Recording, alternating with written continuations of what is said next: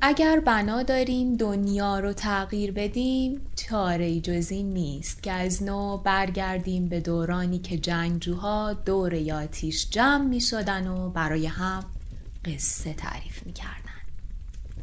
به قصه ها ویژه نوروز 99 خوش اومدیم.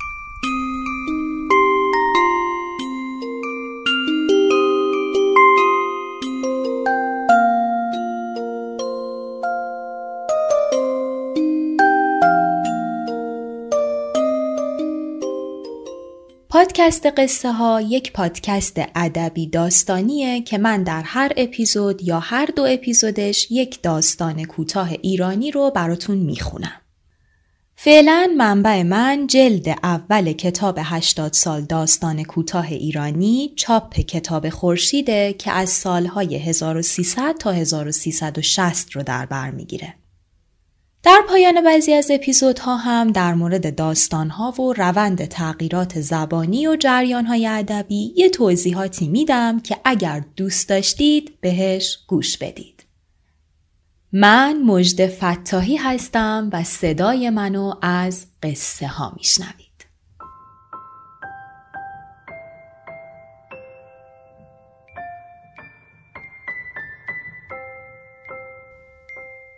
قبل از شنیدن قصه اول یه چیزی می‌خوام بگم. شاید خیلی از ما انتظار داشته باشیم که داستان اول این مجموعه از محمد علی جمالزاده پدر داستان نویسی ایران باشه. خیلی از ما می‌دونیم که سال 1300 سالی بود که مجموعه یکی بود یکی نبود نوشته شد و فرم داستان کوتاه به ادبیات فارسی معرفی شد. نویسنده این مجموعه هم کسی نبود جز محمد علی جمالزاده. توی این مجموعه به دلیلی که من هم نمی‌دونم از جمالزاده داستانی نیست اما از دو نویسنده دیگه داستان هست که به جمالزاده کمک کردن تا این فرم به شکل مطلوبی به جامعه ادبی معرفی بشه. این دو نویسنده صادق هدایت و بزرگ علوی هستند و قصه اول این مجموعه داشاکل صادق هدایت. اپیزود اول به تاریخ اول فروردین 1399 قصه داشاکل صادق هدایت.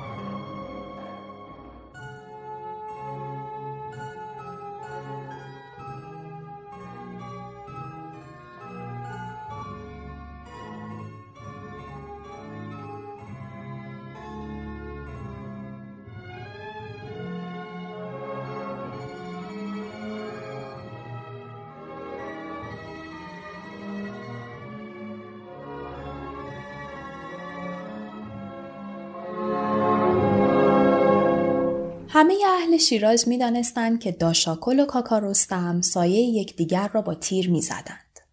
یک روز داشاکل روی سکوی قهوه خانه دو میل چندک زده بود.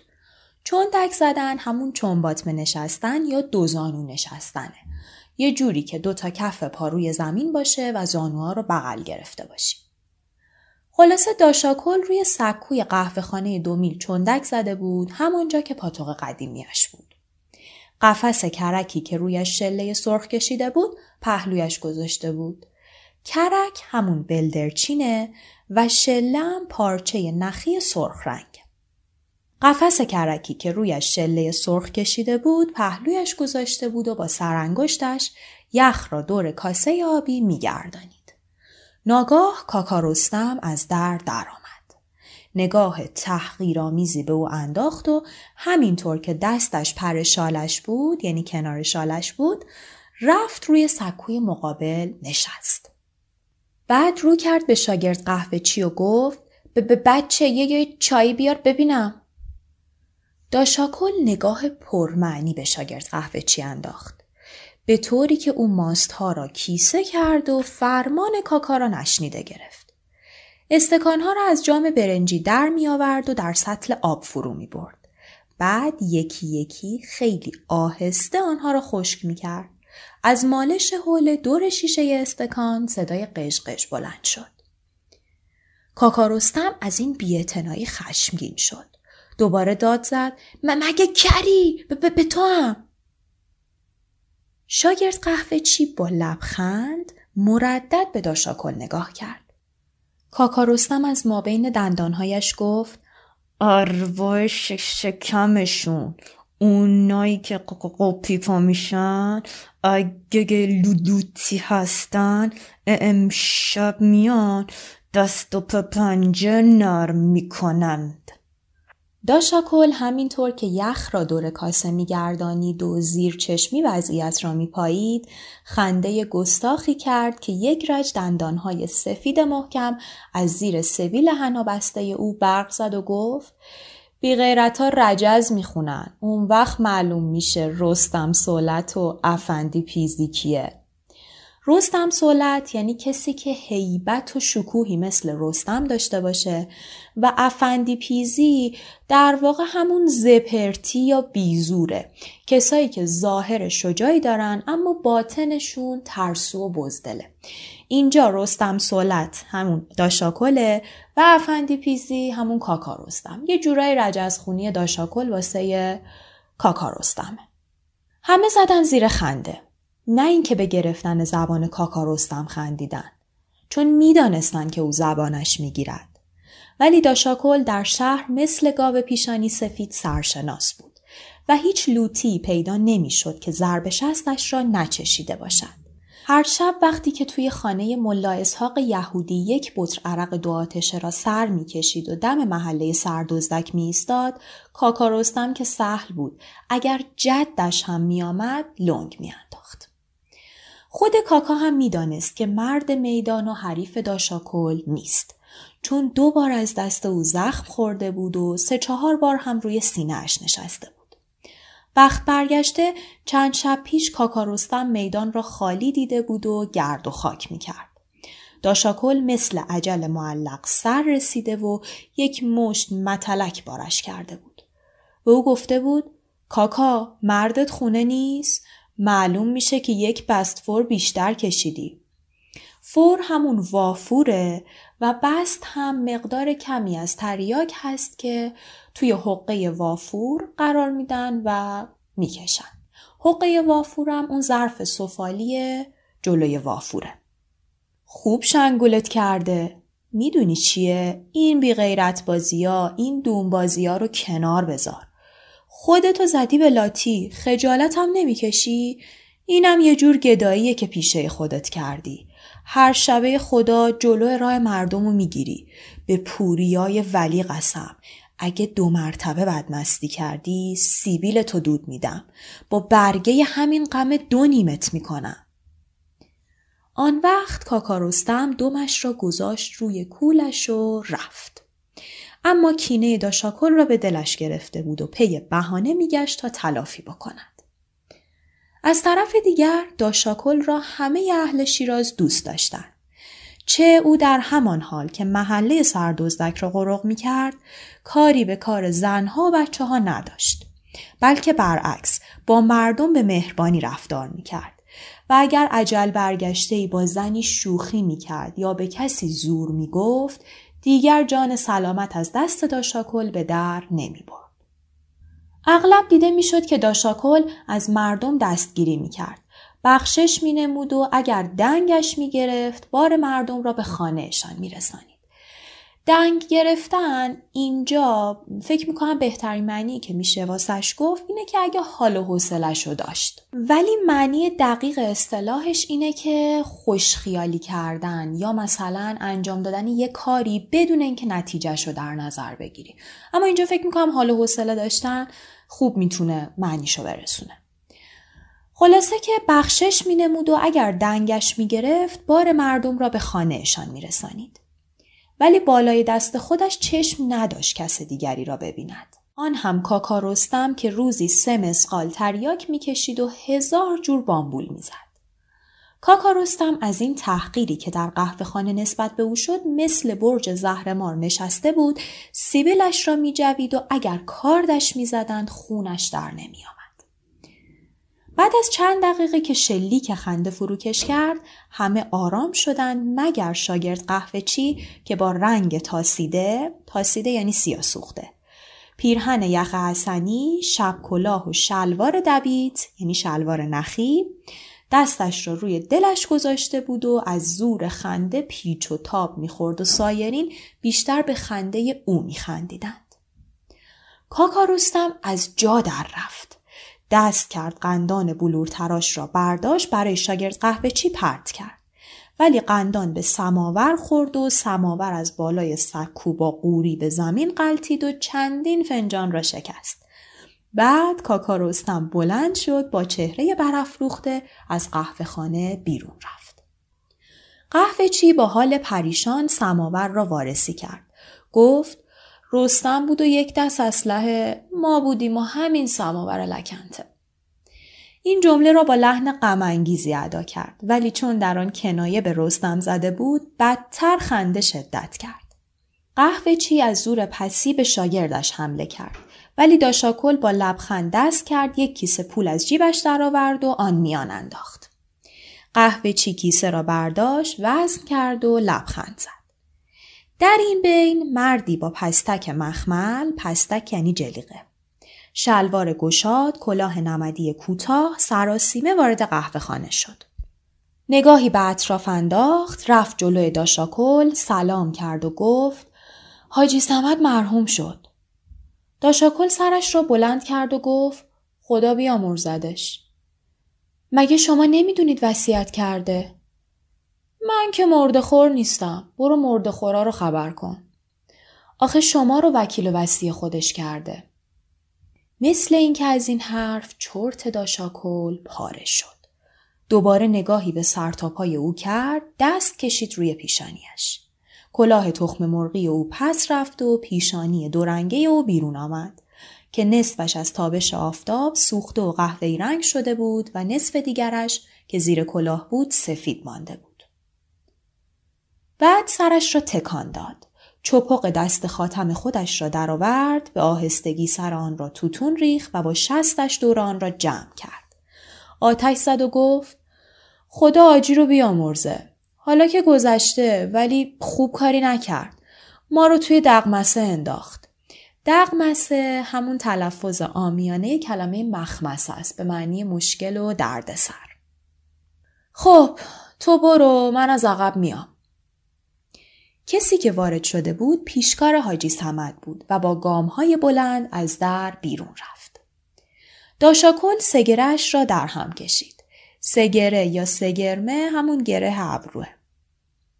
با تفنن به چپاقش پک می‌زد و مثل این بود که ناگهان روی هوای خنده و شادی قهوه خانه از ابرهای تاریک پوشیده شد. بعد از آنکه داشاکل خاکستر چپاقش را خالی کرد بلند شد قفس کرک را به دست شاگرد قهوه چی سپرد و از قهوه خانه بیرون رفت. هنگامی که داشاکل وارد بیرونی حاجی سمت شد ختم را ورچیده بودند. فقط چند نفر قاری و جزوکش سر پول کشمکش داشتند. بعد از اینکه چند دقیقه دم حوز معطل شد او را وارد اتاق بزرگی کردند که عروسی های آن رو به بیرونی باز بود. اوروسی به پنجره ها و درهای قدیمی میگن که شیشه های مشبک داشتن. خانم آمد پشت پنجره و پس از سلام و تعارف معمولی داشاکل روی تشک نشست و گفت خانم سر شما سلامت باشه. خدا بچه هاتون رو به شما ببخشه. خانم با صدای گرفته گفت همان شبی که حال حاجی به هم خورد رفتند امام جمعه رو سر بالینش آوردن. و حاجی در حضور همه آقایون شما رو وکیل و وسیع خودش معرفی کرد. لابد شما حاجی رو از پیش میشناختین. ما پنج سال پیش تو سفر کازرون با هم آشنا شدیم. حاجی خدا بیامرز همیشه می‌گفت اگه یک نفر مرد هست فلانیه. خانم من آزادی خودم رو از همه چیز بیشتر دوست دارم. اما حالا که زیر دین مرده رفتم به همین تیغه آفتاب قسم اگه نمردم به همه این کلم به سرا نشون میدم. بعد همینطور که سرش را برگردانید از لای پرده دیگر دختری را با چهره برافروخته و چشمهای گیرنده سیاه دید. یک دقیقه نکشید که در چشمهای یکدیگر نگاه کردند.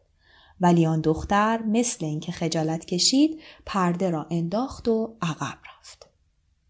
آیا این دختر خوشگل بود؟ شاید.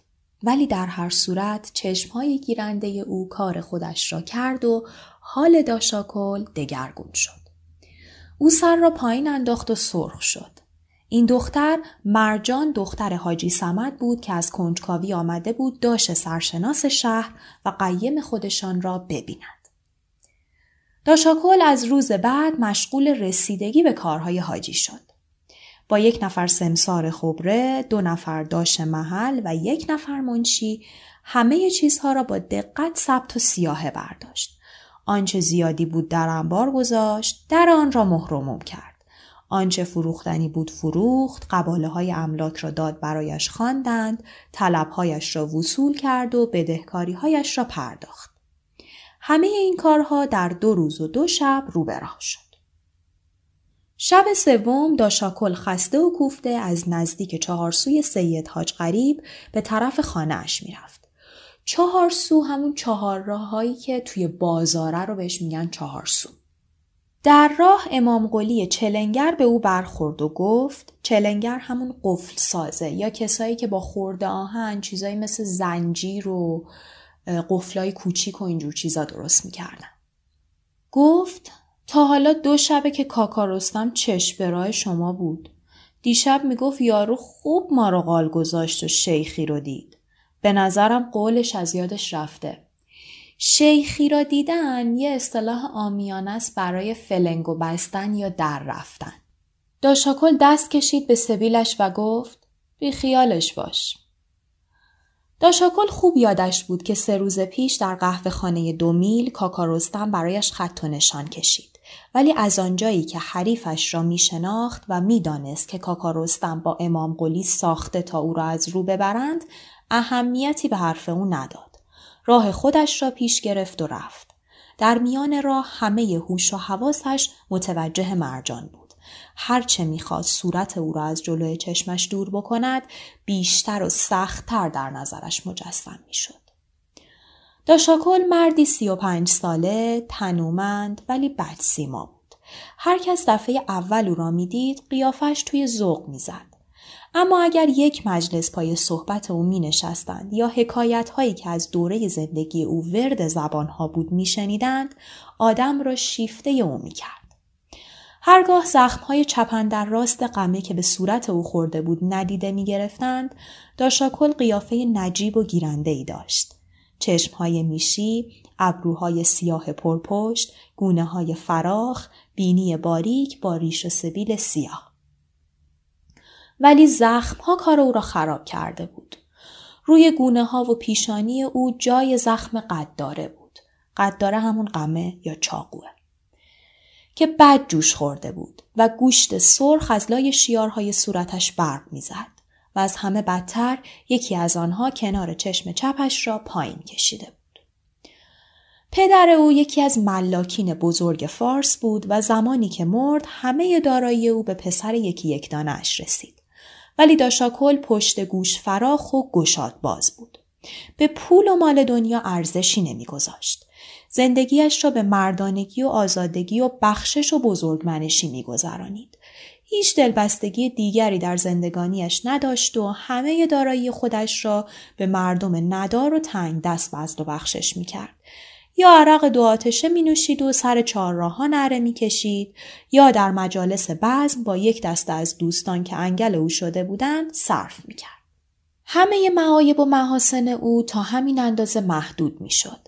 ولی چیزی که شگفتآور به نظر می آمد این که تا کنون موضوع عشق و عاشقی در زندگی او رخنه نکرده بود.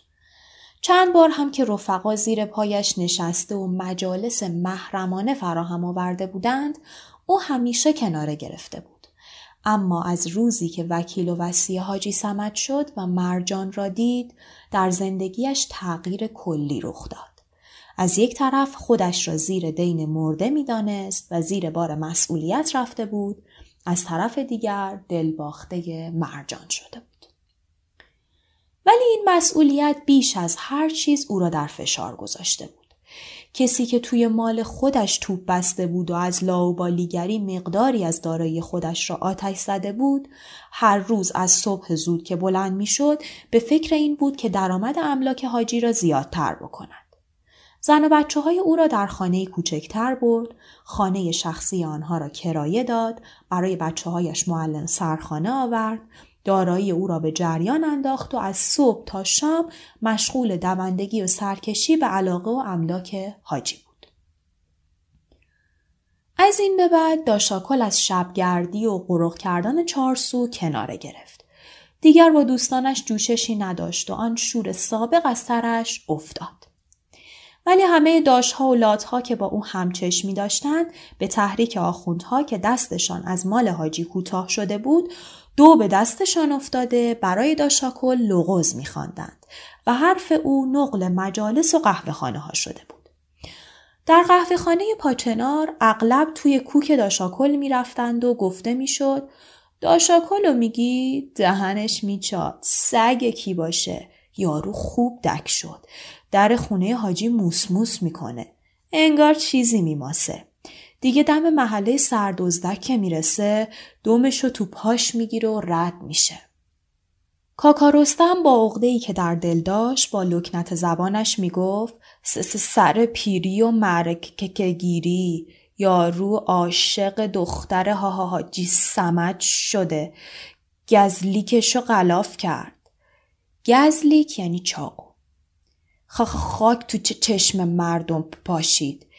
که کتری چو انداخت تا وکیل حاجی شد و همه املاکش رو بالا کشید. خب خدا به بخت بده. کتری یعنی بیخودی و بیدلیل. دیگر هنای داشاکل پیش کسی رنگ نداشت و برایش تره هم خورد نمی کردند. هر جا که وارد می شد در گوشی با هم پچ پچ می کردند و او را دست می انداختند. داشاکل از گوشه و کنار این حرفها را میشنید ولی به روی خودش نمی آورد و اهمیتی هم نمی‌داد. چون عشق مرجان به طوری در رگ و پی او ریشه دوانیده بود که فکر و ذکری جزو نداشت. شبها از زور پریشانی عرق می نوشید و برای سرگرمی خودش یک توتی خریده بود. جلوی قفس می نشست و با توتی درد دل می کرد. اگر داشاکل خواستگاری مرجان را می کرد البته مادرش مرجان را به روی دست به او می‌داد. ولی از طرف دیگر او نمی‌خواست که پایبند زن و بچه بشود. می‌خواست آزاد باشد همانطوری که بار آمده بود. به علاوه پیش خودش گمان می کرد هرگاه دختری که به او سپرده شده به زنی بگیرد نمک به حرامی خواهد بود. از همه بدتر هر شب صورت خودش را در آینه نگاه می کرد. جای جوش خورده زخمهای غمه، گوشه چشم پایین کشیده خودش را برانداز می کرد و با آهنگ خراشیده بلند بلند می گفت شاید منو دوست نداشته باشه بلکه شوهر خوشگل و جوون پیدا کنه. نه از مردونگی دوره. اون چهارده سال داره و من چل سالمه. اما چیکار کنم؟ این عشق منو می‌کشه. مرجان مرجان تو منو کشتی به کی بگم مرجان عشق تو منو کشت اشک در چشمهایش جمع می شد و گیلاس روی گیلاس عرق می نوشید. آن وقت با سردرد همینطور که نشسته بود خوابش می برد. ولی نصف شب آن وقتی که شهر شیراز با کوچه های پرپیچ و خم، باغ های دلگشا و شراب های ارقوانیش به خواب می رفت، آن وقتی که ستاره ها آرام و مرموز بالای آسمان قیرگون به هم چشمک می زدند، آن وقتی که مرجان با گونه های گلگونش در رخت خواب آهسته نفس می کشید و گزارش روزانه از جلوی چشمش می گذشت، همان وقت بود که داشاکل حقیقی، داشاکل طبیعی با تمام احساسات و هوا و هوس بدون رو در بایستی از توی قشری که آداب و رسوم جامعه به دور او بسته بود از توی افکاری که از بچگی به او تلقین شده بود بیرون می آمد و آزادانه مرجان را تنگ در آغوش می کشید. تپش آهسته قلب لبهای آتشین و تن نرمش را حس می کرد و از روی گونه هایش بوسه می. ولی هنگامی که از خواب می پرید به خودش دشنام می‌داد به زندگی نفرین میفرستاد و مانند دیوانه ها در اتاق به دور خودش میگشت زیر لب با خودش حرف می‌زد و باقی روز را هم برای اینکه فکر عشق را در خودش بکشد به دوندگی و رسیدگی به کارهای حاجی میگذرانید هفت سال به همین منوال گذشت. داشاکل از پرستاری و جانفشانی درباره زن و بچه حاجی ذره فروگذار نکرد. اگر یکی از بچه های حاجی ناخوش می‌شد شب و روز مانند یک مادر دلسوز به پای او شب زنده داری می کرد و به آنها دلبستگی پیدا کرده بود. ولی علاقه او به مرجان چیز دیگری بود. و شاید همان عشق مرجان بود که او را تا این اندازه آرام و دستآموز کرده بود. در این مدت همه بچه های حاجی سمد از آب و گل درآمده بودند. ولی آنچه که نباید بشود شد و پیش آمد مهم روی داد. برای مرجان شوهر پیدا شد. آن هم چه شوهری که هم پیرتر و هم بدگلتر از داشاکل بود.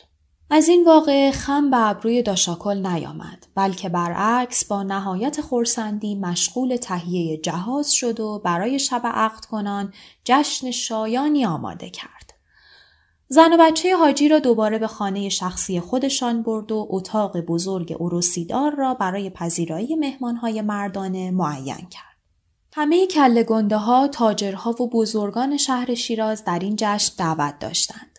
ساعت پنج بعد از ظهر آن روز وقتی که مهمانها گوش تا گوش دور اتاق روی قالی ها و قالیچه های گرانبها نشسته بودند و خانچه های شیرینی و میوه جلوی آنها چیده شده بود داشاکل با همان سر و وضع داشتی قدیمیش با موهای پاشنه نخاب شانه کرده پاشنه نخاب عموما به پشت مو می‌گفتن یا مویی که روی سر نمیخوابیده و سیخ وای میستاده. با موهای پاشنه نخاب شانه کرده، ارخالق راه راه، شببند قد داره، شال جوزه گره، جوزه گره یعنی گره درشت. شلوار دبیت مشکی، ملکی کار آباده، ملکی نو گیبس و کلاه تاسوله نونوار، تاسوله هم یه مدل کلاه بوده. وارد شد. سه نفر هم با دفتر و دستک دنبال او وارد شدند. همه مهمان ها به سرتاپ های او خیره شدند. داشاکل با قدم های بلند جلو امام جمعه رفت.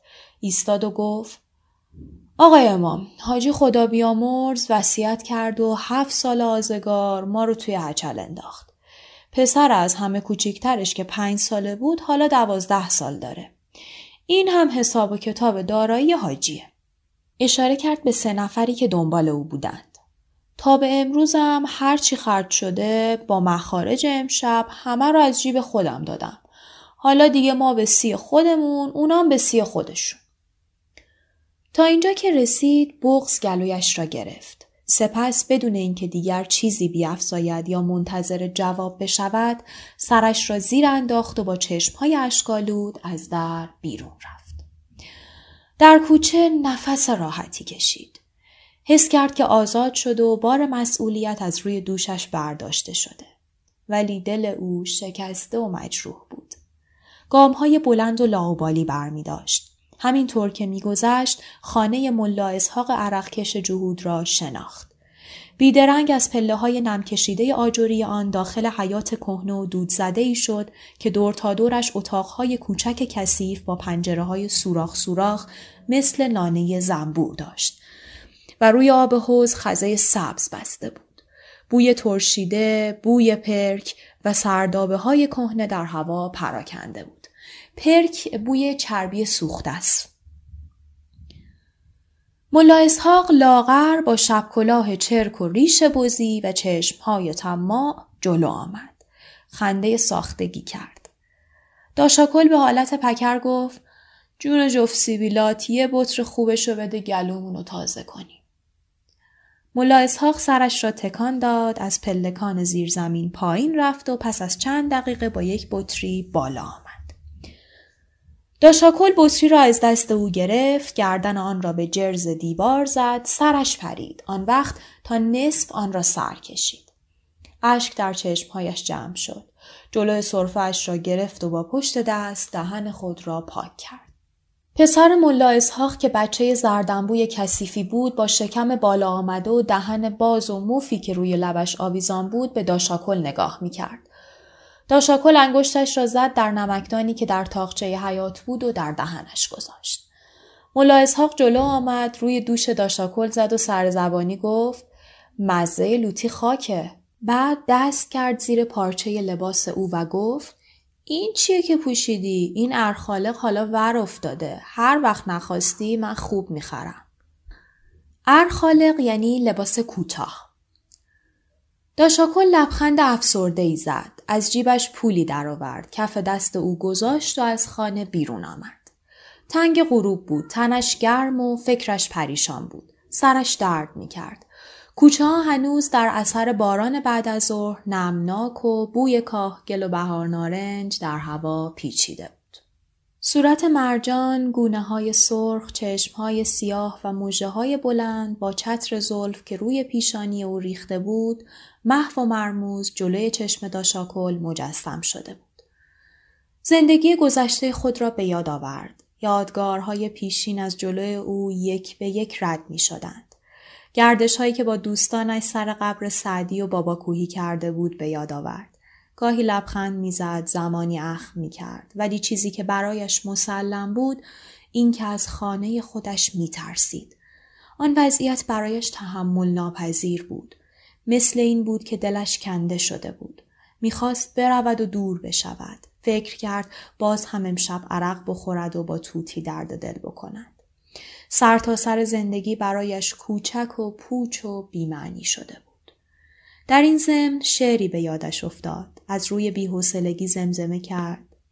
به شب نشینی زندان نیان برم حسرت که نقل مجلسشان دانه های زنجیر است. آهنگ دیگری به یاد آورد. کمی بلندتر خواند. دلم دیوانه شد ای عاقلان آرید زنجیری که نبود چاره دیوانه جز زنجیر تدبیری. این شعر را با لحن ناامیدی و غم و قصه خواند. اما مثل اینکه حوصلهاش سر رفت یا فکرش جای دیگر بود خاموش شد. هوا تاریک شده بود که داشاکل دم محله سردوزدک رسید. اینجا همان میدانگاهی بود که پیشتر وقتی دل و دماغ داشت آنجا را قرق می کرد و هیچ کس جرأت نمی کرد جلو بیاید. بدون اراده رفت روی سکوی سنگی جلوی در خانه ای نشست. چپاقش را درآورد چاق کرد. آهسته می‌کشید. به نظرش آمد که اینجا نسبت به قبل خرابتر شده. مردم به چشم او عوض شده بودند. همانطوری که خود او شکسته و عوض شده بود. چشمش سیاهی می‌رفت. سرش درد می‌کرد. ناگهان سایه تاریکی نمایان شد که از دور به سوی او میآمد. و همین که نزدیک شد گفت لوتی لوتی رو شب تار می‌شناسه. داشاکل کاکارستم را شناخت. بلند شد. دستش را به کمر زد.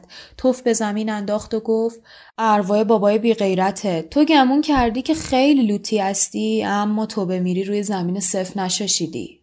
کاکارستم خنده تمسخرآمیزی کرد جلو آمد و گفت خ خیلی و وقت دیگه این طرف و پپ پیداد نیست شب خونه حاجی عقد کنونه مگه تو تو رو راه راه راه نه نه ندادن داشاکل حرفش را برید خدا تو رو شناخت که نصف زبونت داد. اون نصف دیگشم من امشب می‌گیرم.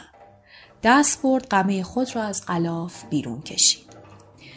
کاکا رستم هم مثل رستم در حمام قمهش را به دست گرفت.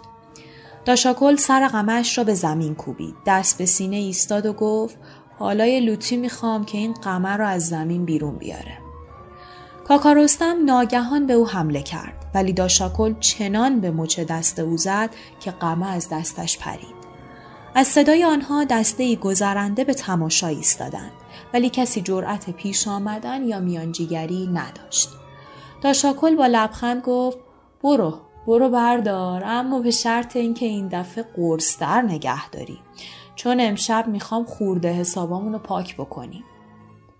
کاکارستم با مشتهای گره کرده جلو آمد و هر دو به هم گلاویز شدند.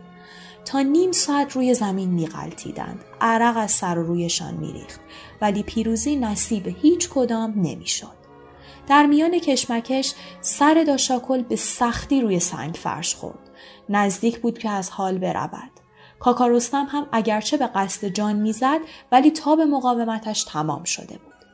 اما در همین وقت چشمش به قمه داشاکل افتاد که در دسترس او واقع شده بود.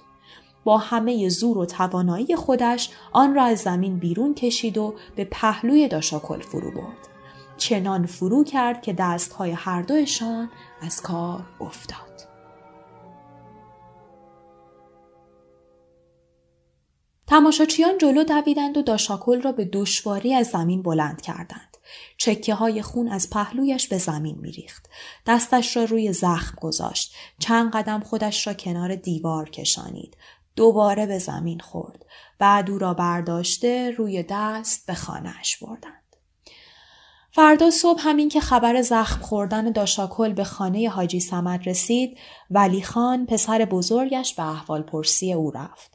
سر بالین داشاکل که رسید دید او با رنگ پریده در رخت خواب افتاده کف خونین از دهنش بیرون آمد و چشمهایش تار شده به دشواری نفس می‌کشید داشاکل مثل اینکه در حالت اغما او را شناخت با صدای نیم گرفته لرزان گفت تو دنیا همین توتی رو داشتم.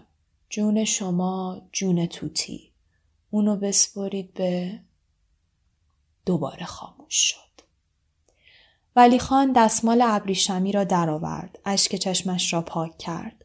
داشاکل از حال رفت و یک ساعت بعد مرد.